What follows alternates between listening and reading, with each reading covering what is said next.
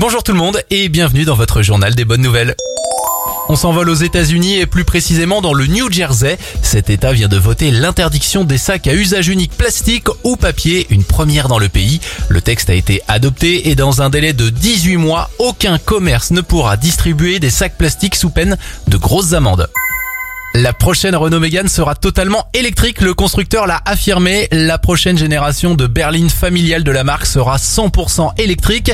Elle aura une autonomie d'environ 400 km et la production débutera dès 2021. On termine avec une bonne nouvelle pour les potentiels futurs investisseurs. Les taux d'emprunt sont à la baisse et les banques prêtent de plus en plus facilement malgré la crise de la Covid-19. Alors si vous hésitiez à acheter votre futur logement, eh bien c'est le moment. C'était le journal des bonnes nouvelles. Il est disponible maintenant sur notre nouvelle application et notre site internet radioscoop.com.